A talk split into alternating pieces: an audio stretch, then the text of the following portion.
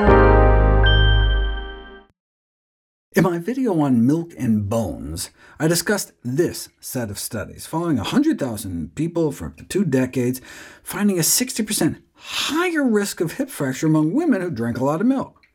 The researchers suggested it might be due to the galactose, which is a breakdown product of the milk sugar lactose, based on the fact that people with high levels in their blood, because they were born with an inability to detoxify the stuff, can end up with weakened bones. But that's not all galactose can do. Galactose is what scientists use to cause accelerated aging in lab animals, since it's so successful at mimicking aging by inducing degenerative changes in the brain, heart, lungs, liver, kidney, etc. Life-shortened animals showed neurodegeneration, mental retardation, and cognitive dysfunction, diminished immune responses, and a reduction of reproductive ability. And it doesn't take much, just the human equivalent of one to two glasses worth of milk a day.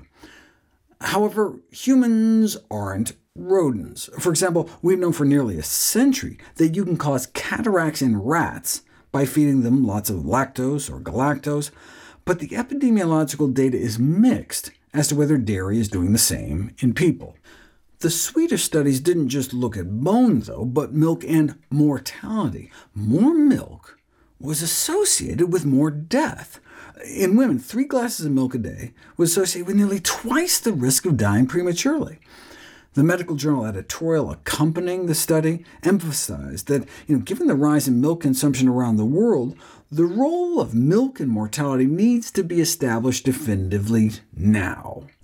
With the then largest ever study on milk intake and mortality suggesting such adverse effects, Harvard researchers stepped in with three of their cohorts to form a study twice as big to see if the earlier findings were just a fluke.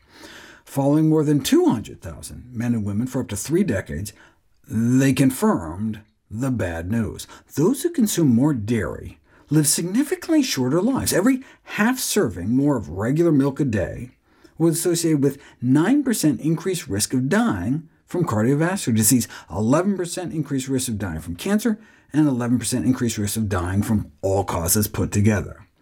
Uh, this is all the more remarkable since milk drinking is typically associated with healthier habits, like uh, more exercise and less smoking and drinking, though they did try to control for all these factors.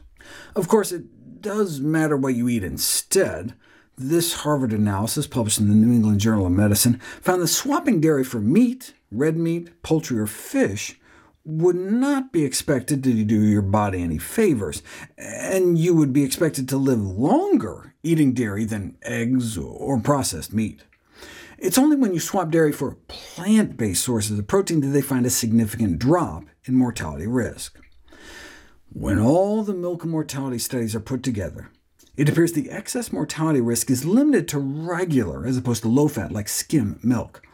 This suggests it may be more of a saturated fat issue, though that doesn't explain why soured or fermented milk appears to have the opposite impact. So maybe it's both the butterfat and the galactose? A randomized crossover study of low-fat dairy, fermented dairy, and unfermented dairy found that study subjects had significantly higher IL-6 inflammation levels during unfermented regular dairy weeks compared to when they were switched to either the fermented or low-fat dairy products. The fermentation process can uh, eliminate some of the galactose. As we age, our ability to detoxify galactose declines by as much as 40%, which would make it even more important to avoid dairy later in life, if indeed galactose is the culprit. But if galactose does its dirty work through oxidation and inflammation, might increased fruit and vegetable intake help mediate some of the harm? In animals, galactose-induced aging can be slowed by fruit and vegetable consumption. For example, feeding rats blueberries can decrease the brain damage induced by the milk sugar. Might it be able to help with the higher levels of oxidative stress and inflammation found among human milk drinkers?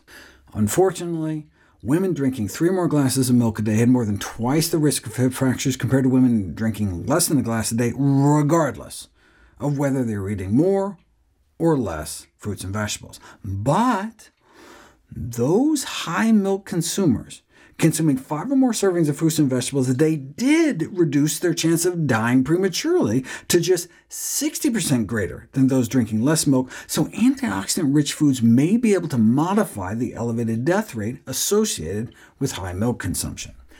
Highly influential advocacy organizations, such as the U.S. National Osteoporosis Foundation or the Europe-based International Osteoporosis Foundation, continue to push dairy drugs and calcium supplements, despite the countervailing evidence that I've reviewed. Why do they keep pushing dairy drugs and supplements? Perhaps because their objectivity is compromised by the influence of their commercial sponsors that include companies that market, you guessed it, dairy drugs and supplements. Most recent reviews on dairy and osteoporosis in the English-language medical literature were found to be written by those with ties to the dairy industry. The primary justification for inclusion of dairy in federal nutrition recommendations is based on purported bone benefits that are not supported by the available evidence. What if dietary guidelines were fashioned without commercial influence?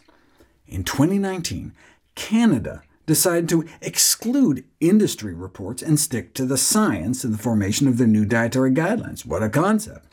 Major changes include a new emphasis on plant-based food intake, limiting junk, and the removal of the dairy food group.